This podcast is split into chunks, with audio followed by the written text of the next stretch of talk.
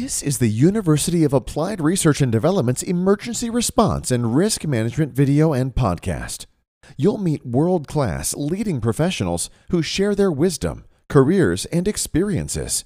Join us on YouTube and all quality podcast platforms such as Spotify, Apple, and Google Podcasts, Breaker, CastBox, and Radio Public.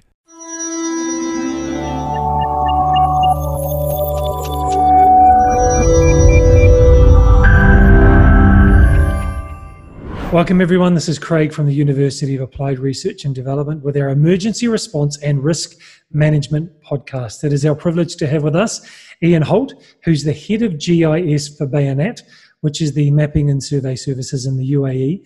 He's also a member over the last fourteen years with Map Action, which is a U K-based charity that supports humanitarian services when there is an emergency or a disaster. So I'm delighted to have you with us, Ian. Thank you, delighted to be here. How about you tell us about your current role and what you're doing now? Okay, so right now, as, as Craig mentioned, there are, there's sort of two hats I'm, I'm wearing, one of which is my, my day job, which is head of um, G I S. My job was to really uh, bring in a commercial flavour to what was a, a company that relied very much on um, topographic and bathymetric surveying to, for, its, for its revenues. But now it saw that there was more value in that data than just providing it to one customer. And so how do they how do they provide that to a wider range of customers and different users? And particularly now with um, artificial intelligence, uh, meaning that more information could be extracted from that data, there's possibly opportunities for greater value to be, to be gained. So my job uh, has been to build up a team of people who specialize in those aspects and then work alongside the rest of the business to deliver um, Uh, projects and deliver uh, products to the market that will help them uh, commercialize that data. And then with my other hat, uh, you mentioned the Map Action side, that's the, the voluntary side with, uh, within the emergency management sphere, whereby I'm, I'm, uh, I respond when I can to um, humanitarian emergencies and, and relief activities. Well, sometimes that's in the field Uh, deployments, and sometimes that's a, a, a slower burn where it's, for, for example, with the uh, coronavirus, we've been asked, the organisation, I should say, has been asked to work alongside uh, the U N to uh, with, with the data that they have coming in from many other sources. So it's not always in the field, in a tent, creating maps. That sounds interesting to jump onto right now. Tell us about that, the bringing in the data to help emergency or services with what's happening right now with corona. Okay, so I, I'm, I must admit I've, I've not um, spent too much on this because other members of the team have been going through that. But there's, what, what, from what I've been observing, um, again, it's not something that we would typically deploy to the field. So, it, for example, in a in a, a hurricane or um, an earthquake or um, another activity whereby um, the, uh, humanita- any humanitarian parties deploy to the field and are providing a number of services, we would probably be providing G I S and, and mapping services. But in this case, um, it's much more of a, um, a, a medical um, situation, which is very much more dispersed. So it's more about looking after systems that various organizations are using. So with our sort of technical skills in the spatial sphere, how can we input and make those systems more valuable by putting that geography element into them and, and improving on that front? So just before I started recording, you said something interesting. You said everything has a geography to it. So in terms of emergency preparedness or response, tell us about how how that is used, how that can be beneficial with what you do. Yeah, I think I think a colleague of mine coined the term something about everything happens somewhere. So I think when um, it starts from the very beginning of an of an emergency um, in terms of the most important critical products that um, as, um, as as as as geospatial um, uh, mappers do is to provide an operational picture of of what's going on, who's doing what, and where they're doing it. So that who, what, where mapping is probably one of the first pieces of information that we try to produce in the field. And from the very first moment, like so as we try to deploy within uh, the first twenty-four hours of an emergency, because a lot happens at that point. Um, of course, the need is great at that point as well, but it's in that sort of emergency response phase, and you have a lot of actors coming into the field, a lot of other um, humanitarian bodies coming in. So where what, they often don't know where they're, they're going to uh, precisely. They often don't know where everybody else is deploying to. They don't know probably where, for example, where the maybe where the epicenter of the earthquake is or where the affected areas were. So knowing, having that information is vital to how they can deploy supplies or deploy their own teams and, and the skills that they bring in. So it's, it's vital that the geography has to, has to play a part, and knowing where that's, where everything's occurring is, is all part of that. So is the information digital only, or is it physical? How do, how do you present it? So that's a great, that's a really great question. So um, I think probably most people would today would say, well, everything, you'd expect everything to be digital. There'll people be wandering around with with iPads, and they would be, uh, you know, sort of maybe they'll be swapping um, U S B sticks, or they'll probably be using some sort of um, a network connectivity to be able to transmit data. And to a certain extent, that's true, and that's improved a lot um, in the last few years. But even so, people still like to walk away with hard copies. So, for example, if we're providing if we're providing um, maps that um, uh, helicopter pilots want to augment the information that they've already got, as in where they have to land and uh, maybe the, the sort of mountain passes they can they can uh, climb to. This is, and that is a particular reference to Nepal, where the helicopters only have, have a certain ceiling which they can reach. So quite often they'll have to follow valleys up to a certain height. They can, but in any case, people want to have a, a paper product. So I think for the the um, I mean, this is quite some time ago now, but I think for the Haitian earthquake, that we produced something like, in the, in the first two weeks we were there, something like about five thousand maps for people to, who just, they just wanted something to come in and they want to be able to annotate it manually. That is transitioning to a, a more, much more electronic form, but still, there's still a need for physical copies of, of maps. And We, we, our role there is to put as much information on there to make it readable and usable. And so we'll have a number of mapping products for different type of organizations, whether they're dealing with sanitation or whether they're dealing with food mm. supply or, and, uh, and a variety of different uh, methods, I suppose. So as a, as a previous geography teacher many years ago and looking at topographical maps, that's kind of my... my advanced level of mapping and what a map might look like.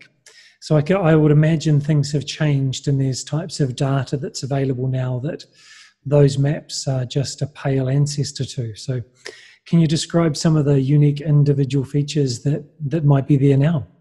Um, so you probably, again, be surprised that probably probably a great deal hasn't changed um, in terms of in terms of the data is very similar. It's often how, how it's captured and, and brought to us. So that could be, you know, we, we've got new, you know, we've got drones capturing data. We've got sometimes satellites can be requisitioned to be, uh, particularly big emergencies can be requisitioned to be put over um, uh, certain areas, um, not necessarily by us, but by by the organisations who, who are able to do that.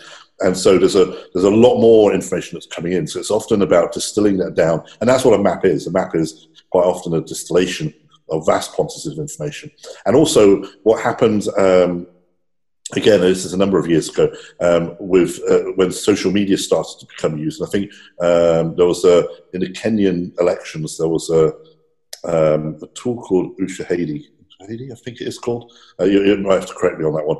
But again, people were reporting what was going on on the ground. Just regular people were using text at that point. But now that's also exploded into people being able to report on, on smartphones and give precise locations of what's going on. And all that information, some of it's, some of it's great, some of it's just noise. So how do you filter all of that down into a picture that you can give to somebody to decide what to do? So quite often what we are producing is products that people can take away, so maps or, or data that they can take away and work on themselves. But often we'll go to the, uh, the planning meetings in, in major emergencies every, that happen occur every day or, or maybe a couple of times a day to sort of give that operational picture of what's going on where. So again, you said that, so maybe some of the mapping, uh, the cartography side of things has changed. I, I don't think it necessarily has. I think it's, it's you're still, uh, again, like I said, distilling feature uh, information down into, you know, maybe you're still using contours to maybe display terrain. You're still using um, lines and polygons and points to represent information that's going to be placed on top of that. It's, the skill comes into and how you make that clear and how you make that relevant to the person who's going to be using it. Uh, but of course, with with um, with the digital element to it, maybe you can you know you can have uh, three D um, views to things. But um, quite often it's it's a it's a quite a not a chaotic picture, but a, a one that's changing rapidly, and people are uh, you know rushing around. So the last thing they want is to be um, oohing and ahhing over a lot of tech technology. You know, then, you know, you could say, well, why don't we have like nice um, V R headsets? Well, of course, if if you could put it on your head, it would be instantly usable. But if it's not, it's not probably adding much to the situation. So quite often, even the simplest um, view of the world is one that works the best. That's great. That's, that's a quote to keep right there. So you said that um, maybe the representation on the map is, is as it was before, but the way that the information is received, drones, satellites. Are there other ways that information is being collected um, now that wouldn't have been done in the past? So, so like I said, the social media side. So, so there'll be very, there'll be very, various hashtags and channels that um, a number of organizations will, will listen to, not, not just us. Other people will be doing their own filtering of that. But again, it can be, it, because they'll be looking out for information about maybe maybe road, where roads are out and bridges are out. And not, so even though they'll, they'll do their own field surveys, they'll be looking at, um, they'll be looking at perhaps um, other, other information of areas maybe they can't get to that quickly, or where the emergency is more acute, and they, you know, you just can't, maybe you can't fly in there or drive there. So there's there's a lot of other sources that are available, you know, especially with mobile communications um, globally, that people can report on, and somehow trying to get that down into a usable form to say, okay, you know, you could have a lot of people shouting in one area, but actually the need is not as great as in another area where where perhaps they're quieter because they have been more great, they've been more greatly affected. So how do you how do you weigh up those sort of things? So it's um, again, there has to be assessments done, but that's usually a little bit of slower time.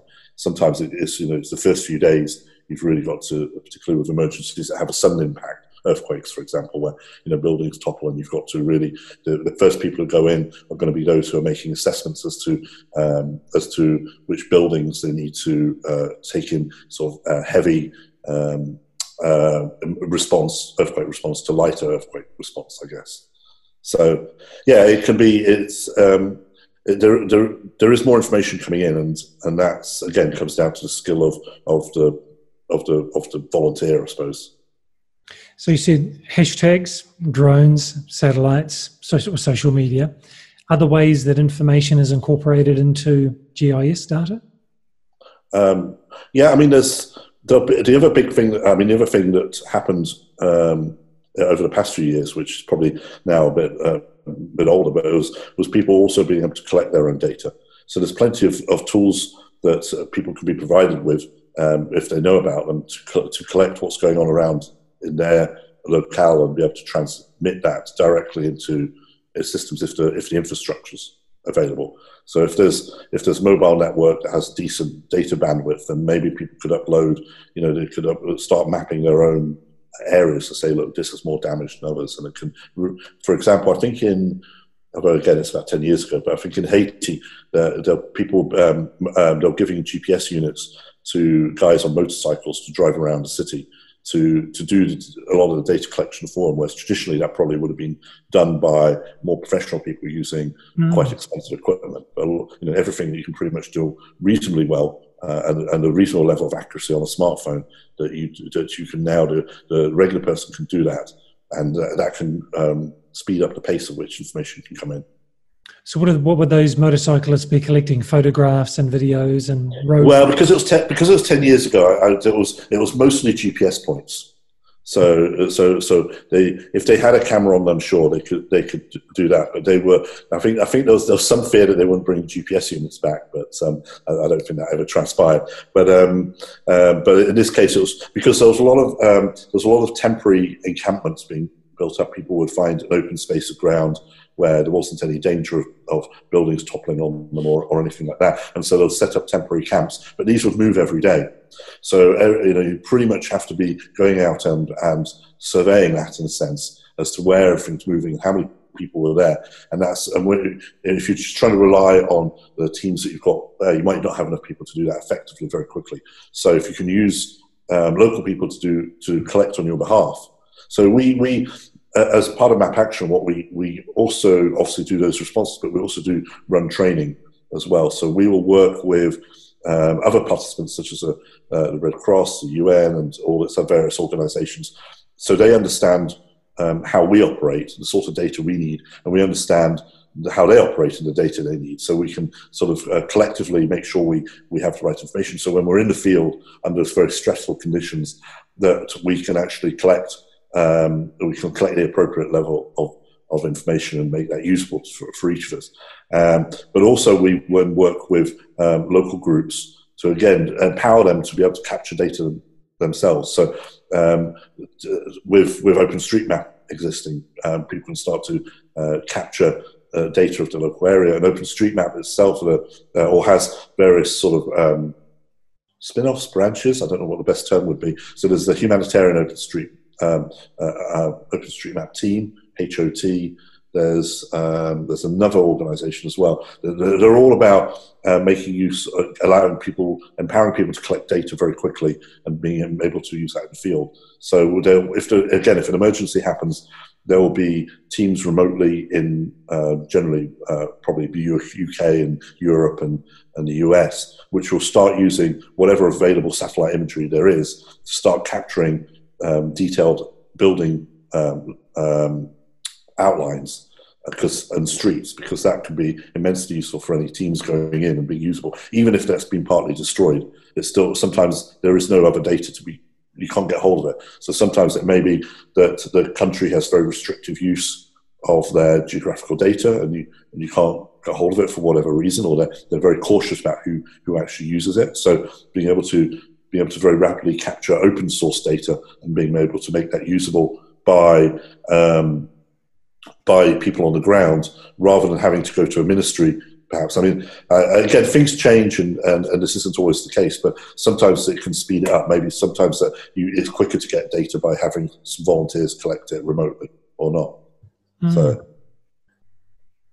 so there are a lot more tools to, these days for the, for, the, um, for the individual or more sort of uh, amateur uh, volunteer to be able to help.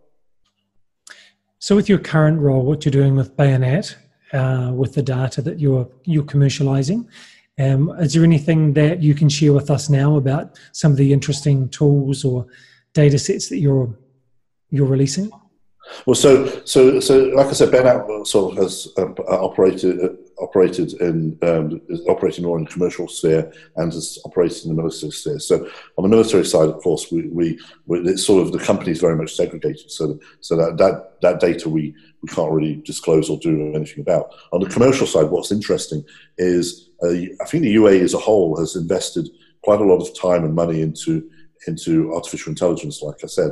So where we came in is what what can we do now that we can we can maybe we've got some um, we've got some um, not hardware some some vehicles and uh, collection devices that not many other people have. So whether those are mobile mapping units or whether there's an aircraft, we can use that to, to capture and refresh data that, were, that traditionally would already have been done. But now what more can we do with that? So for example, um, we've been looking at how can we distinguish uh, different tree types? And if, mm. uh, and, and for, in a, in a, I think in a, as I understand it, under, under, in a national security sense, uh, the number of date palms is, is relatively significant. As an, as, I think as an emergency food source, it's like, uh, I think that because there are so many of them.